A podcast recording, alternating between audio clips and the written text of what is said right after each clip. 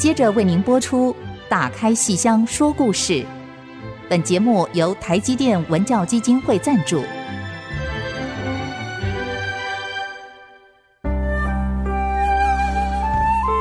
打开戏箱子，看见台上的精彩一刻。戏箱子里还有许多你不知道的喜怒哀乐、悲欢离合。让戏曲专家王安琪、罗世龙和您一起打开戏箱说故事。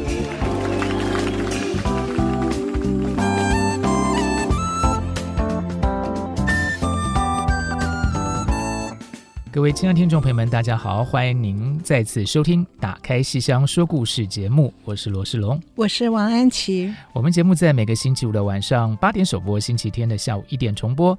如果您是使用 Podcast 收听的话，可以在各大 Podcast 平台上面找到我们节目哦。那请您一定要记得给我们五颗星的最高评价，让我们可以继续的做好这个节目。同时呢，如果您有各种想法，对于看戏的一些心得，都可以随时写电子小纸条给我们哦。嗯。那么我们这个时序入秋啊，哈，这个前两个礼拜啊，跟听众朋友们谈到一出非常精彩的经典名作啊，嗯、程派的国歌。嗯、其实因为安琪老师后来跟我们说，其实也不是只有程派能唱，但是它是本身是程派名剧，对对，对，对。可是其实各个流派人大家都都喜欢，都朗朗上口，对、啊、对，对、啊、那上次啊，就是两个礼拜前我们谈到这个戏的时候，讲到说这命运的安排哦，这个当年的富家女。薛湘灵后来因为家庭变故，遇到大水灾，然后就变成薛妈，嗯，就是人家家 从薛小姐变成薛妈，然后到人家家里去帮忙，然后这个小孩子把球就呃不小心玩就踢到楼上去了，然后就去找球，然后那个身段很繁复、很漂亮的一个身段啊，对，然后就在那个上面找到楼上找到那个锁铃囊，对。嗯然后接下来我们就知道这两个女人又要见面了，嗯，她们的命运此刻身份已经倒转了。原来那个很贫穷的出嫁日非常贫穷哭泣的小姐，因为锁麟囊而成为当地的首富。哇，她是拿去做生意 是不是？对，她就这个钱就够了，生意都不用做了，没有 转投资。然后这个穷小姐非常感激。当年赠囊的这一位，嗯，所以他把锁灵囊供在那里，可是他找不到。我怎么突然想到翁偶红的另外一个戏词啊？突然想到什么穷人的孩子早当家。哎呀呀结果 我发现说，我看《红灯记》看的比锁灵囊熟。这个这个这个穷女孩并没有早当家，她什么都不能做，她是靠那个富家女帮忙。对对对对，所以她好感恩呐，啊。那然后这个富家女变成了薛妈，然后竟然就。看到自己六年前出嫁日的锁麟囊被供在这里，是，然后，然后接下来这两个女人，你想想看，那个琼小姐现在变成首富夫人，她叫赵守赵守贞，赵守贞。那么她当然就很怀疑，为什么你会抱着锁麟囊哭？如果我们编的戏不是和歌舞演故事的戏曲，你想这边会怎么编？就是当这个赵守贞要问薛湘灵、嗯：“你是不是当年赠我囊的、赠、嗯、我锁麟囊那个人的时候，我们能怎么编呢？不是就这么一句话吗？哭，然后方法演技，对，方法演技，对。然后可是就就就就你想不出什么曲折，哎，所以戏曲就很妙。这边就通过唱，而且通过问答题，戏曲有门道，听了更知道。”问答题，就是一问一答的方式。那个问答有时候我们觉得蛮奇怪的，就是为什么不直接说？为什么要一问一答？一问一答，就像最有名的四郎探母。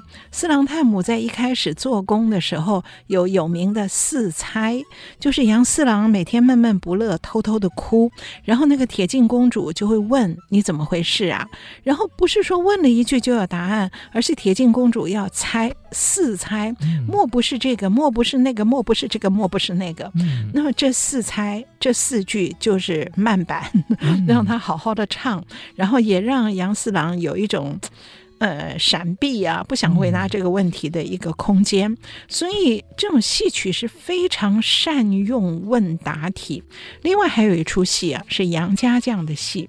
杨五郎跟杨六郎兄弟两个，他们在那场大战中失散了。六郎回朝做官，而五郎到五台山出家了。所以兄弟命运不同了。五郎五哥在五台山出家当和尚，可是若干年后，这个六弟他回到这边来寻找父亲的骨骸尸骨，然后被追兵追到山上的这个和尚庙里面来，见到的就是他的五哥。所以兄弟会面，可是又有点不敢认。那用的是什么方式呢？也是问答题，他就问你对杨家熟悉吗？那我问你，你知不知道杨大郎的下落？然后那个五郎就会回，我知道他是怎么死的，怎么死的。然后我再问你二郎，再问你三郎，再问你四郎，那观众就开始紧张了。那是不是就要问到五郎啦？那怎么办？那六郎、七郎都没有问呢？结果很妙的是，这个六郎就问我，先问你大郎、二郎、三郎、四郎，你都知道。接下来我要由小问到大，我要倒过来问，我就问你六郎如何，七郎如何，所以故意把个五郎空下来，哇，增加悬念，增加悬念，嗯、所以很有趣。而且我这边讲的问其实就是唱，嗯，就他问一句唱，那个腔每一个腔都不一样，所以问答题。是戏曲那种表现，这种又增加悬念，而又把往事逐一铺排出来，一个非常常用的方法。同样的，锁麟囊这里也就是这样。那个穷人家现在变成首富夫人的赵守贞，就要问问这个薛妈，你到底是什么人？是不是我的恩人？可是他怎么问呢？他一层一层的问，他就问他：你结婚的那天天气如何？你是哪一年结婚的？六年前，哇，跟我同一天。啊，其实问到这里，不什么都知道了吗？他还要继续问，你还记得吗？出嫁那天天气如何？那个薛祥林说：“我记得。”好，你坐下讲，然后就是一段唱。所以这种表演的方式啊。今天有的观众想要快速得到答案呢，就会觉得啰嗦。可是我们喜欢看戏的人就觉得那个中间那种原地盘旋、金钩细描，哎，然后这个时间好像停顿，可是在他的唱又把那个情绪回到当年。又把当下两个人的关系一点一点一点的慢慢拉近，重点是好听啊。对，而且其实我觉得那个戏剧效果也蛮强的。我自己的感觉就是说，当他在重新去叙述这段往事的时候，因为就像我们平常在把一个过去不管是开心或是不开心的事情重新再讲一次的时候。其实你自己好像又重新掉进那个，重新活一遍，对，就掉进那，而且其实你在重新整理，然后重新的，其实是很深刻的一种东西展现出来。对。对，这个锁麟囊的剧作家叫翁偶鸿，嗯、我们上次介绍过。翁哈，老翁的翁，偶哈，偶然的偶，红是彩虹的红。这是笔名吗？不是，他名好美哦。天啊，翁偶鸿，他写的词好美哦。所以他问他：“你可记得出嫁日天气如何？”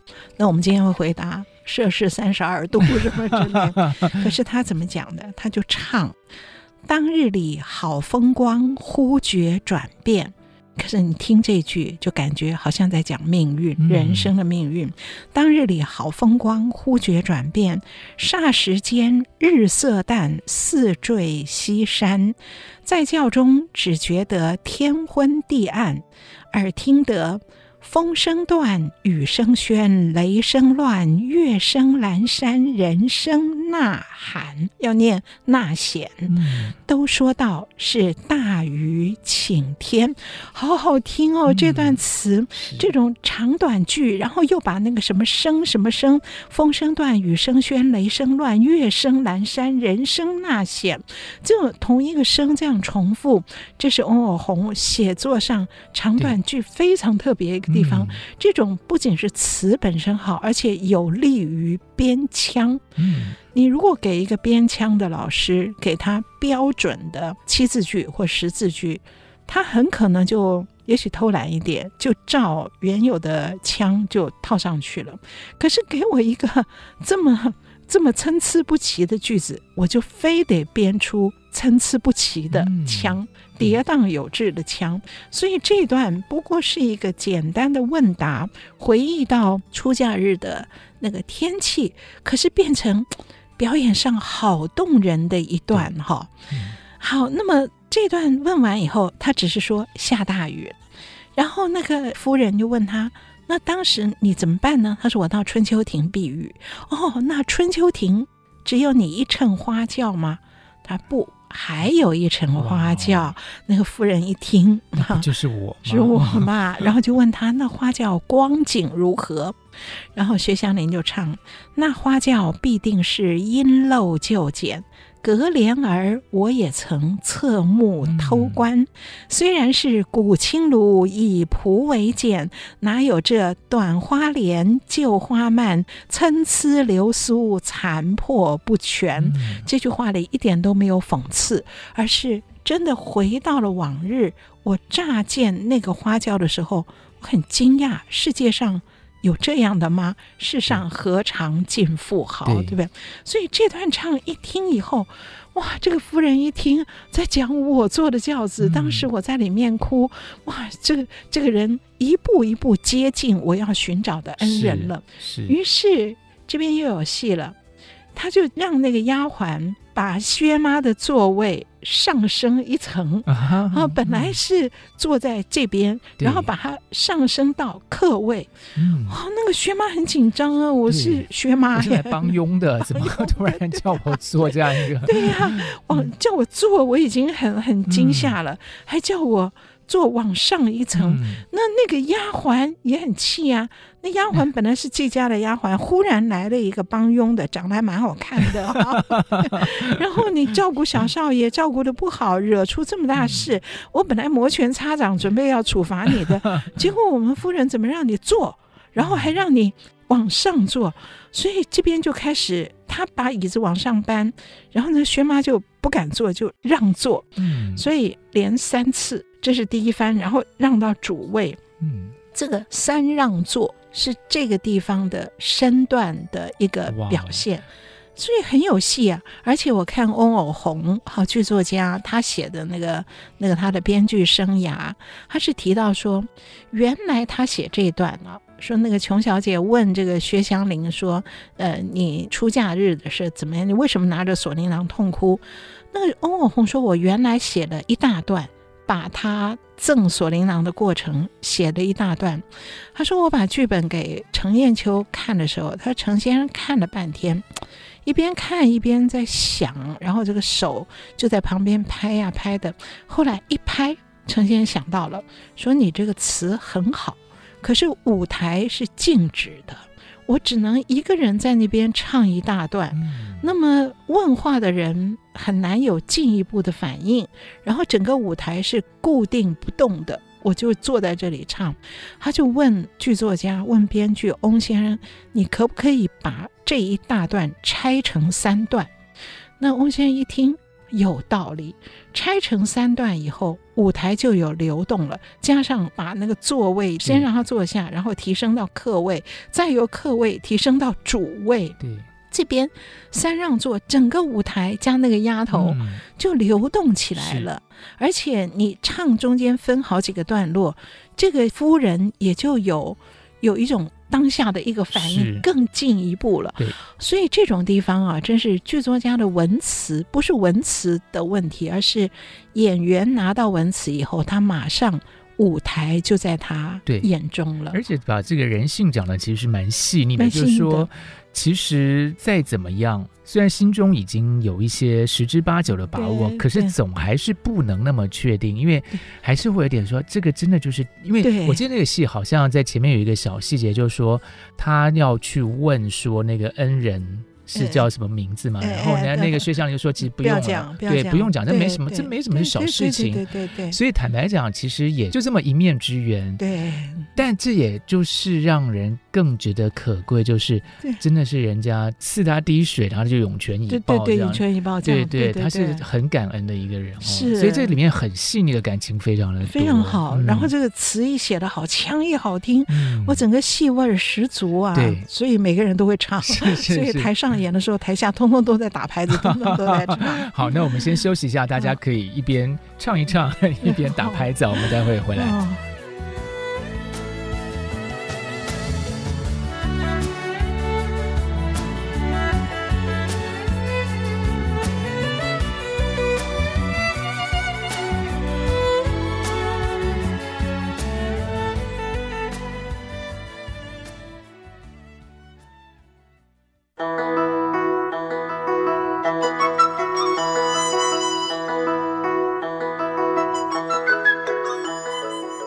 继续收听《打开戏箱说故事》节目。今天我们跟大家谈的呢，就是程派的名剧《锁麟囊》这出戏啊、哦。嗯、刚才讲到，就是说这个非常细腻的这个动作，这个呃位子不断的就是提到上座去。对，然后他不断的要让，是三让座，嗯、对，真是好好看哦，这个戏。两个人之间也是一种在拿捏那个距离哦，就是说我怎么确定就是你是当年的那个恩人，而且坦白讲，其实也不认识。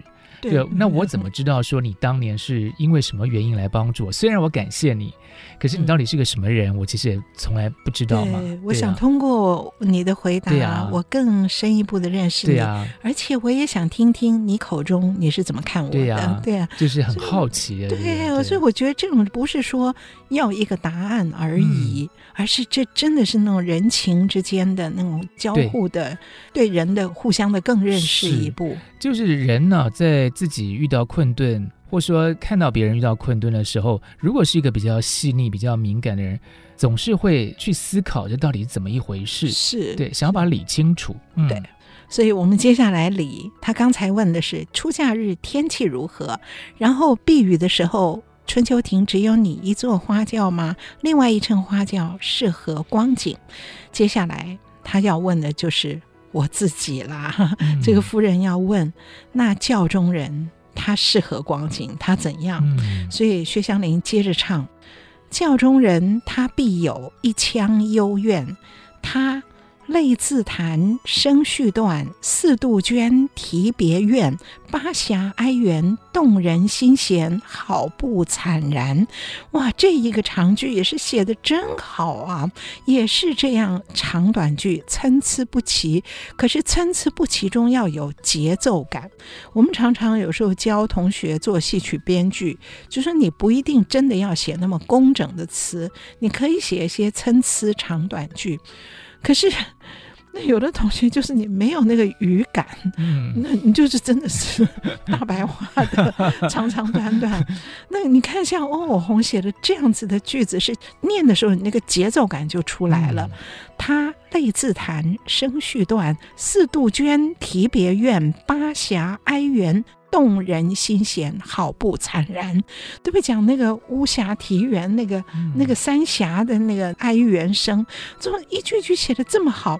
那么这位首富的夫人听着以后，哇！我当年就这样啊，我的哭声原来在你耳中是这样啊，然后他自己也有一些感动。当年我原来是那样的一个情景，然后他后面还有两句唱哈。余归日，就是出嫁当时，余归日理应当喜形于面，为什么悲切切哭得可怜？所以薛湘灵到六年后。他讲起当年，还会觉得结婚那天应该喜形于色的，你为什么悲切切哭得可怜？殊不知那个人就是坐在他面前的人，而今天悲切切哭得可怜的反而是我自己。所以这些词里面好有味道哦，哦，然后当这个首富夫人越发的确认。你就是我的恩人，请把座位放到主座。那那个丫鬟，哇，更摩拳擦掌了，是要处罚你了吗？啊，结果是放到主座，嗯、然后这个薛湘灵就更紧张，所以第三度让位。哦，那个身段真的是漂亮哦，而且我记得这个身段。在两岸交流前，台湾留下来的程派没有强调这个三让位，哦、就是很自然的走过去，然后有点畏缩。嗯、可是大陆演员程派演员来了以后，我们发觉大陆传下来的程派三让位是有非常城市化又有变化的一、嗯、一段大表演。是好，好，然后最后到了主位以后，他要问什么了？当然就是。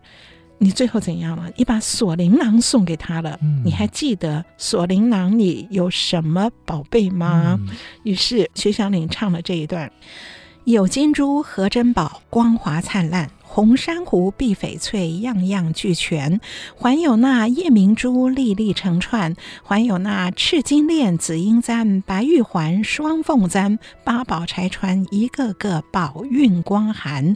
这男儿虽非是千古汉剑，换衣食也够他生活几年哦！果然，你看，把他换成了首富，对、啊。所以彼此不知道对方的情境下唱出这些，其实我。我们会问薛湘灵：难道没有想到眼前这个人就是得到我锁麟囊的吗？嗯、他已经吓昏了，就是今天我的主人来，好像审问我一样，嗯、对吧？他已经吓昏了。而且戏剧就是你不要去问他到底知不知道，而是故意剧作家设定了这个情境，让他唱这样，然后带领着。台上的另外一个女子，以及台下的所有的我们，重新回到事件的当时。我觉得这样的写法真的很厉害，因为呢，它其实会让你，就是说。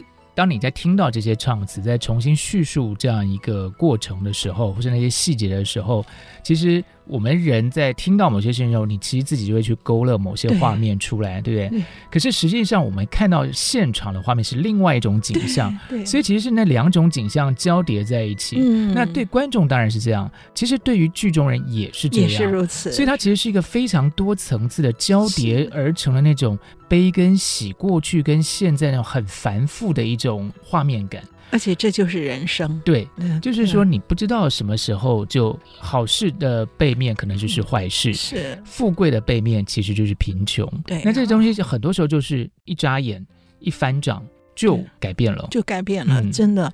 所以我觉得这个戏给我们做戏曲编剧的教材，真的是不能嫌他说好像故事很单线。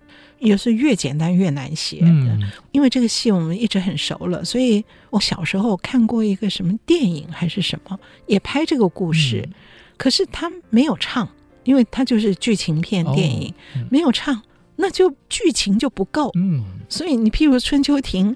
那个时候我要赠他一个囊，他就是隔帘看一看，嗯、然后又就拿去了。那、嗯、如果是拍剧情片的话，就一定要在那个水灾那场戏要下功夫。哦，他不止在水灾，他加了好多好多剧情。我还记得后面还加说，这个薛湘灵什么被人诬告，然后还、哦、还变成犯妇，然后还起借发配。哎呦，天哪，一大堆，就因为剧情不够，就要加东西。然后最后是因为这个锁麟囊而洗刷了他的冤枉，哦、然后最后才获得。平安，可是我那时候看的时候就觉得 这什么，就是这个就比较像八点档的那种感觉的。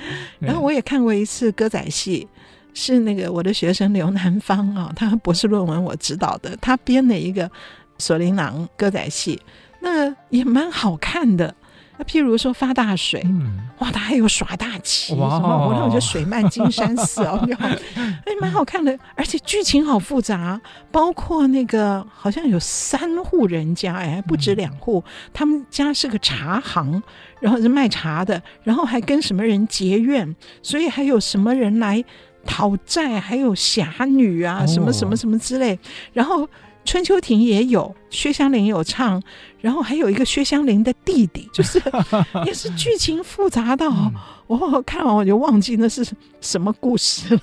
可是剧名是锁麟囊，嗯、而且也有一个锁麟囊。是，可是看完以后，我觉得。不是我心目中的那个锁麟囊，它也好看。可是问题就是说，你可以看出来，当这个程派的唱腔成为整个的主轴，而且利用这个唱去把种种人生的你记忆的底层的东西跟当下的情境相互交叠的时候，那个戏剧的情味是不一样的。是，是好，那么。这一切最后讲出的锁麟囊里面东西通通对症都没错，那么这个人真的就是我的恩人了。然后他们当然就大团圆了，而且薛湘灵失散的母亲、丈夫、孩子，还有一段大堆邻居，就是那些被大水冲散冲散的，还有那个当时的兵相，嗯、还有那个轿夫，那些全部都跑来了，啊、都跑到这个赵守贞家里面来了。果然是好人有好报，全部一大家子全部满台。站满了人，然后那个薛湘灵还不知道怎么回事，为什么给我穿上这么漂亮的衣服？啊，他到现在还被蒙在鼓里啊，蒙在鼓里。然后最后说了，原来就是当年你就是赠郎人呐啊，啊！然后满台的人就哦，原来如此。那观众整个好像就舒了一口气。那么这时候需要一段唱来总结这个戏。这个唱这八句写的真的是非常好，而且画面也非常的漂亮。我们下一节我们再来讲，好吧？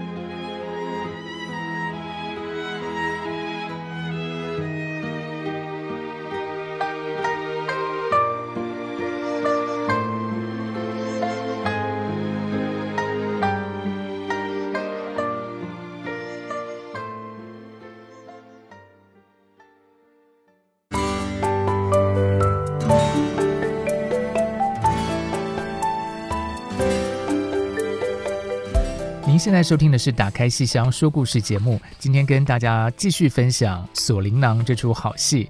那其实刚才已经讲到这个戏最后的结局的地方了哈。老师说刚才最后有那个八句的这个总结哦，对，八句的流水，这个也是太好听了。嗯、唱的时候一定全场观众都一起在唱，大合唱，大合唱尾声曲，而且觉得好高兴，好高兴啊，真的好高，而且 台上也好热闹。我们刚刚说所有他的那个失散的家人全来了，那些失散的人跟着唱吗？他们没有，吧？就就是薛湘灵女主角一个人唱。这会不会说演员就是在演其中角色的时候，因为看到大家都跟着唱，就好投入啊，就情不自禁不行 不行，他们不敢，他们不敢，因为这陈砚秋的戏，我们这个陈老板的唱，我怎么可以？除非是什么那种什么中秋晚会的时候，就可以大家不行不行，对，要受邀的才给人崇高的。可是他们有走位，嗯，也就是这个薛湘灵不是站定着在那边唱，而是他领。领着大家，他是个领头人啊，嗯、领着这个所有的亲朋好友、妈妈、丈夫、孩子，领着他们走圆场。好，所以薛湘灵领起大家走圆场，然后。一边走一边唱这八句，而唱到最后那一句的时候，那个琼小姐现在变首富的那个赵守贞要施礼答谢恩人，然后薛湘灵要回礼说：“你别谢我了。”一边唱一边有三答谢，所以你看这种身段，前面有三让座。然后这边有三答谢，那都是满足我们心里面的那种对于人生的种种施与受之间呐、啊，嗯、或者主客意味等等等等。那个三达谢身段也是非常漂亮的，然后要后退啊什么。也有的演员跟那个赵守贞呢，在后退的时候不小心踩到自己的裙摆而跌坐在台上，啊、哦哦哦，这种就被称为车祸现场，就 出车，反正有出。错了就是车祸，哎，我觉得好糗哦！你一出戏唱到这个地方，然后最后被自己裙摆踩到，所以演员真不容易穿那么长裙子。不过这就是命运嘛。对啊，在这个最高峰的时候，谁知道突然 又发生什么事呢？然 后全场本来是要拍手，结果变成惊呼。对呀。然后你三答谢以后，还要互相两个女的互相扶持着，一起搭着袖子。好，那么关键是这八句，哎呀，写的多好。这才是人生难预料，不想团圆在今朝。回首繁华如梦渺，残生一线赴惊涛。啊，我的命差点在大水中送掉。回首繁华如梦渺，残生一线赴惊涛。柳暗花明休啼笑，善果心花可自豪。种福得福如此报，亏我当初赠木桃。他最后用一个《诗经》的典故：“嗯、投我以木桃，报之以琼瑶。嗯”好，那么讲的其实就是果报，善恶有报，嗯、好像是一个很通俗的一个观念。可是这么漂亮的词，加上怎么满台这么热闹？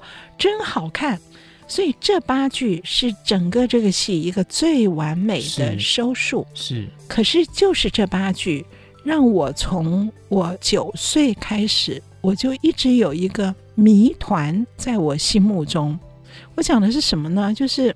这个戏这么有名，我们都知道最后这八句我们都会唱，所以后来我小时候买一张唱片，嗯、好，那个唱片主唱的人是一个程派唱的非常好的，他不是科班出身的，不是内行，他是票友，可是他唱的真好，他叫高华，一位男士，哈，姓高名华，中华民国的华，高华唱的真好，你看好到唱片行会愿意为他出唱片的。嗯那么高华的锁麟囊在台湾出版的唱片，还不只是他唱而已。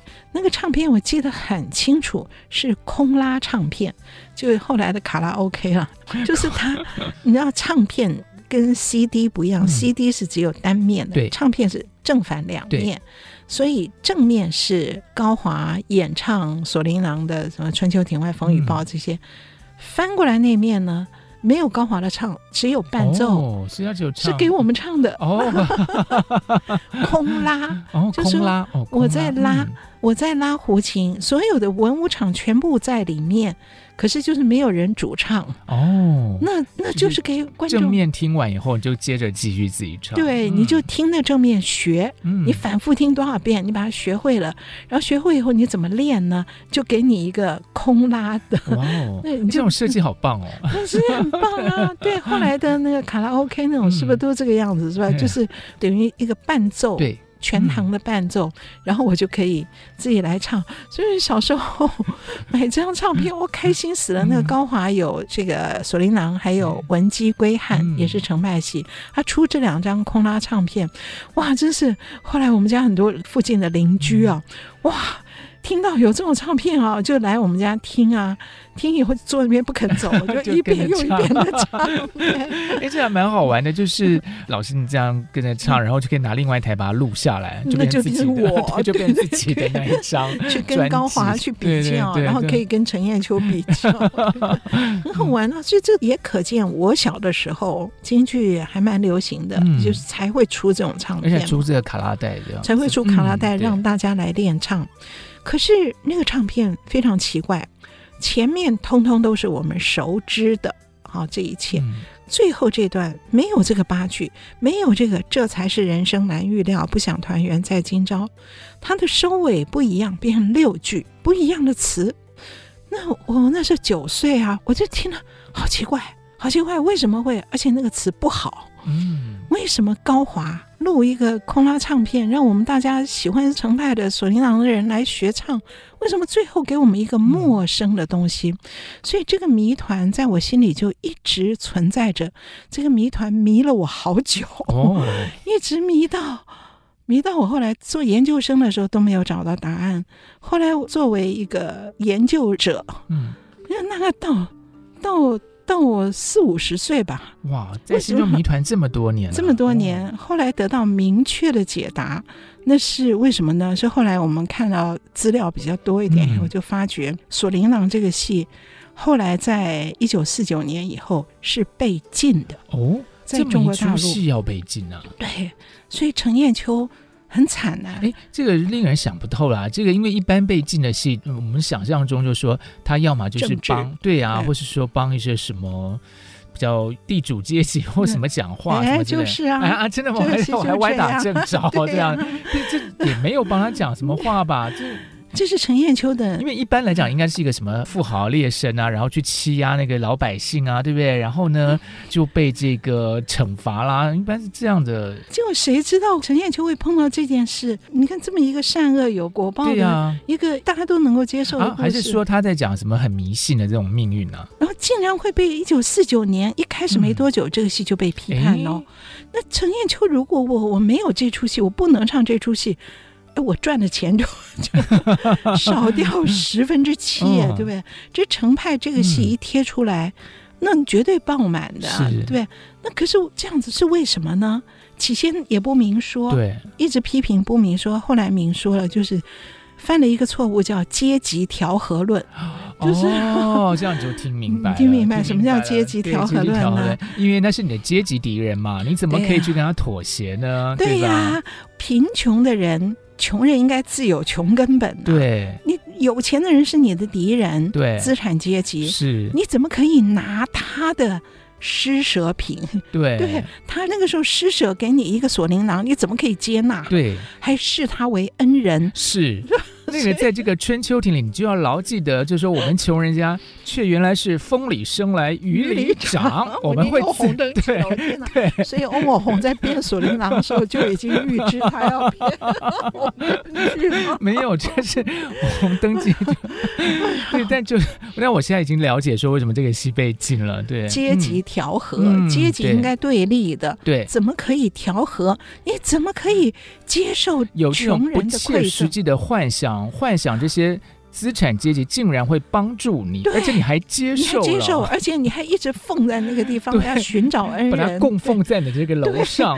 对呀、啊，所以这个戏这个是不对的哈。这是第一层，第二层就是宣扬果报，宣扬善恶，宣扬善恶有报，什么种福得福如此报啊，这种东西，对呀、啊。所以呢，这个戏大有问题。嗯，那陈砚秋。起先搞不懂，他还不知道什么叫阶级调和，先搞不懂那为什么呢？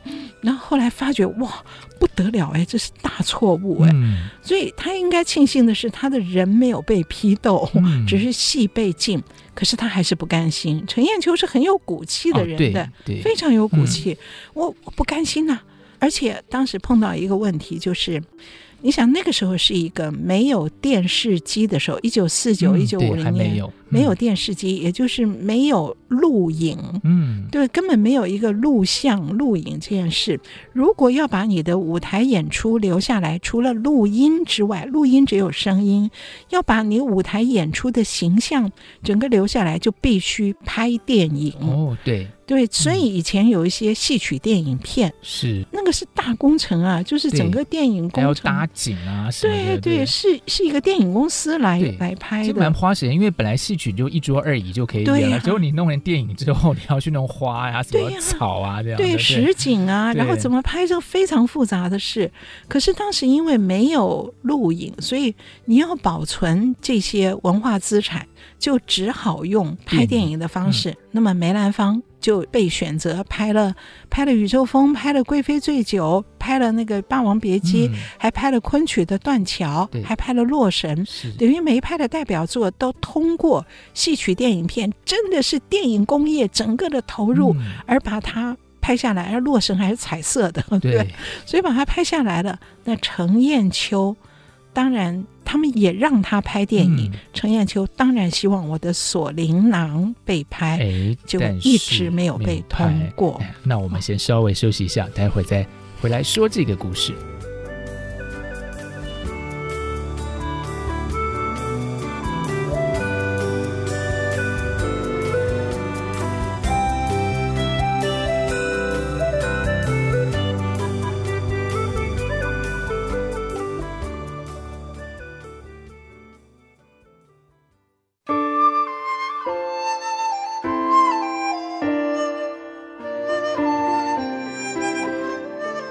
欢迎大家继续收听《打开西厢说故事》。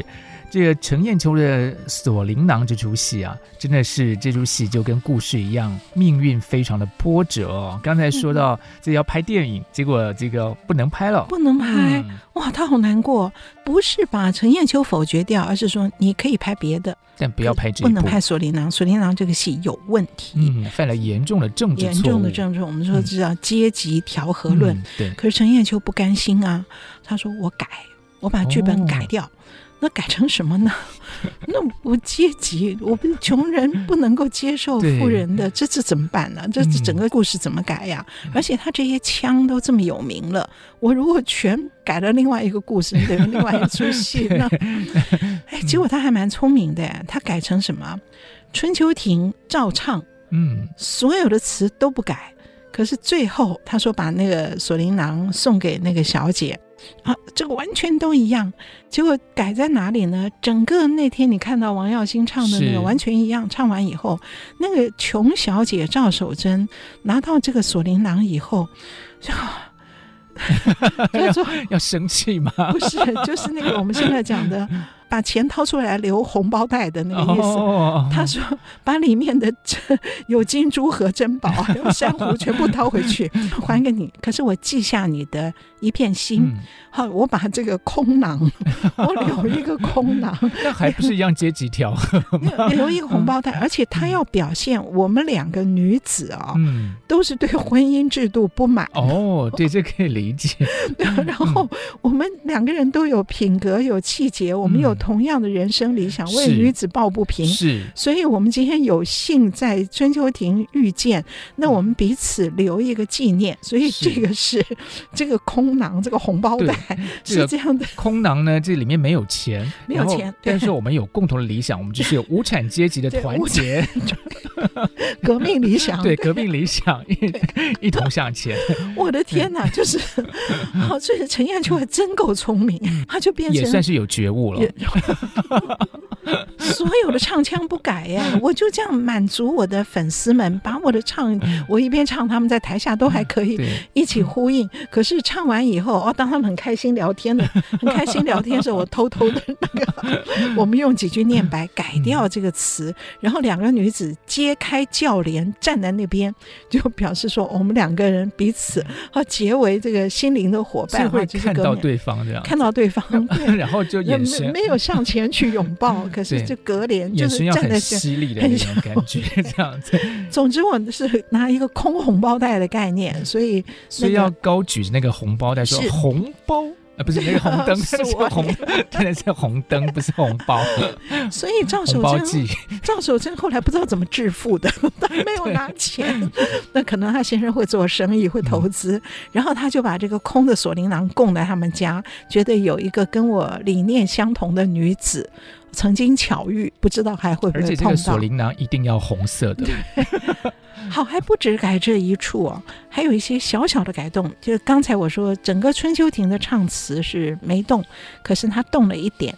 因为这个戏被批判的，除了阶级调和，还有一个就是善恶果报嘛，嗯、因果报应。嗯、所以那个春秋亭最后一段唱啊，就是那个梅香那个丫鬟跟他说：“小姐，你要送他什么都可以，可是这锁麟囊啊，是老夫人送给你的嫁妆，是祝福你早生贵子的，怎么能够送他呢？”然后薛祥林就唱了最后这一段：“这都是神话凭空造，就是早生贵子哈，哦、自把珠玉。”欲夸富豪，灵儿哪有神送到？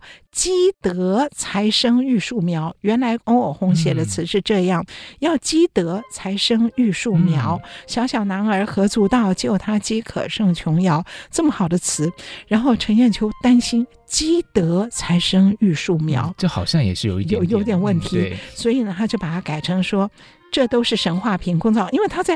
批判神话，嗯、对不对？对，就是你是死丫头，不要乱讲。什么囊可以那个早生贵子？这都是神话凭空造。自把珠玉，你以为有钱你就是富豪？自把珠玉夸富豪。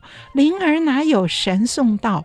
无囊也生玉树苗。他就改了这两个字，嗯、本来是积德才生玉树苗，嗯、他说没有囊，无囊也生玉树苗，科学至上了。科学就是对，就改这么一点点。可是对粉丝来讲，枪没有动，嗯，那我是勉强可以接受，只是觉得好奇怪啊，什么、啊、无能啊，本来积德嘛，啊，好。可是陈彦秋好细腻哦，把这边改了，后面也改了，他不是薛妈了。他变成做家庭教师，所以赵守贞称他为薛老师。哦，是有智慧的了。对对，这薛老师三个字上韵还不知道怎么念，薛老师不知道怎么念。他说后面是薛老师了。好，这改了，好，身份也改了，然后就是改了最后这一段。最后这一段呢，原来我说那八句。这才是人生难预料，不想团圆在今朝。回首繁华如梦渺，残生一线付惊涛。柳暗花明休啼笑，善果新花可自豪。种福得福如此报，亏我当初赠木桃。你看这几句都是因果报应，嗯、不能唱，所以改成六句。这六句是什么呢？休将前事挂心上，不要把以前的事再挂在心上，再想了。嗯、我们现在要做的是什么？协力同心整难荒，我们要一起拯救大水的，然后、嗯、要抗洪救灾。协力同心整难荒，力耕耘勤织纺，我们要赶快努力的来耕耘，赶快勤劳的来织布勤织纺，整田园建村庄，好，就是一场大水大洪水，所以现在我们要多变劳动妇女，一起要力耕耘，要念经云哈，力经云，可是就是耕耘两个字哈，勤织纺，整田园建村庄。待等来年禾场上，等到明年那个稻禾，好，就是种米种稻。嗯、来年禾场上，哈，把酒共谢锁麟囊。哇、哦，就 这个最后点到锁麟囊，可是前面全部都是两个劳动妇女，这个听起来有点田汉的味道。抗洪救灾嘛，啊、这就是，哎、嗯，最后改成这六句，哎，那我怎么知道程砚秋为了要争取拍电影？嗯他做了这么多的改动，结果全部无效哦，还是没拍，还是不行，还是不行。嗯、而我怎么知道他改了这些呢？意外的留下来了一个影像，不是陈彦秋自己的影像，而是什么呢？你知道大陆有一种东西叫音配像，音配像就是早期没有录影嘛，只有录音，大师们的录音。那我们希望把录音连影像一起给后人看到，那就找活着的人来演，来对嘴，来对嘴，对嘴来演，就是活生生的演一台戏。你也张口唱了，可是那个唱不是你，是大师。对，所以程砚秋的《锁麟囊》后来有音配像。可音配像一定前提是要找到锁麟囊完整的录音，对，好，包括念白什么其他人念白，通通都有完整的一出三小时的戏。嗯、可是原来这一版的录音竟然没有留下来，哦、他唱了那么多次，可是以前录录音那种效果不行，都没有留下来。只留下来了他改的薛老师空囊版，所以就就只好用这个他修改版，然后找一个活着的人，找张火丁来录像。哦嗯、所以这份音配像，我们以前都知道有这么一个音配像，可是你没有仔细看，你不知道里面是空囊，你不知道里面是。嗯是薛老师，嗯，而仔细看以后，他一开始有写，他说我们要照程砚秋的录音来录像，可是因为历史的原因，只找到这一份修改版，所以就大家了解这个状况吧。所以我是看到这份仔细的看了以后，我才看到薛老师，才看到空囊。本来你听完春秋亭，你就把它就跳过了，然后才看到最后原来唱的是这个。那这时候我已经四五十岁了。我就猛然想起，我九岁的时候，为什么在台湾的唱片里面，高华他录的空拉唱片，为什么就是这六句？嗯、那我就完全了解了。当年我九岁是一九六四年，嗯、那个时候是两岸隔绝戒严的时候，是。可是偶尔会从香港传进一些新资料，哦、所有学程派的人都想听程砚秋后来有没有改。嗯、哇，得到一份新资料。哇，好棒哦！我有他的最新资料，嗯、那我灌的空拉唱片就展示我所得到的最新资料，不会被审查发现，因为这是锁麟囊，对，所以就通过了审查安检。可是出来以后，戏迷就好觉得好奇怪，为什么最后是这里听的不一样？所以像我这个谜团藏在心里，嗯、差不多过了四十年，我才因为看了文献资料，然后看了。张火丁的音配像才了解啊，然后我觉得程砚秋好可怜哦，嗯、做这么多修改。无效，锁麟囊还是没有被拍成电影，反而他改的这些很可笑的东西，却留下了录音，嗯、还被配了像，啊、伤痕累累。我觉得对陈彦秋，这是他死不瞑目的地方。这何尝又不是一个命运的捉弄呢？是捉弄，真的好惨哦，对真的。对，哇，所以这一出戏真的是传奇不断啊！到今天还是让我们津津乐道、朗朗上口的一出戏，值得一看再看。不过我们今天不会再唱那个劳动妇女抗洪救灾了。是 是是，这倒是，这倒是，嗯，是啊。我们连着两个礼拜，应该说就是中间隔了一个中秋的特别节目，我们花了两集的时间来跟大家细细的来谈《锁麟囊》这出经典好戏啊，也谈了程砚秋他的一些特点，唱腔的跟这个做工的一些特点。那么还有也谈了京戏，对对，所以这出戏非常非常的丰富，希望听众朋友们哎。有兴趣的话，再去网上找找一些影片，或是说利用有演出的时候，好好的来看一下这出戏。像中国京剧院访台三十年，嗯、就有演吕耀瑶主演的全部锁灵囊，是就是刚过的，嗯、对，在中秋节他演了这出戏。好，那我们今天的节目也到这边要告一个段落了。希望您喜欢我们介绍的锁麟囊，打开戏箱说故事。我是罗世龙，我是王安琪，我们下次再见，拜拜，拜拜。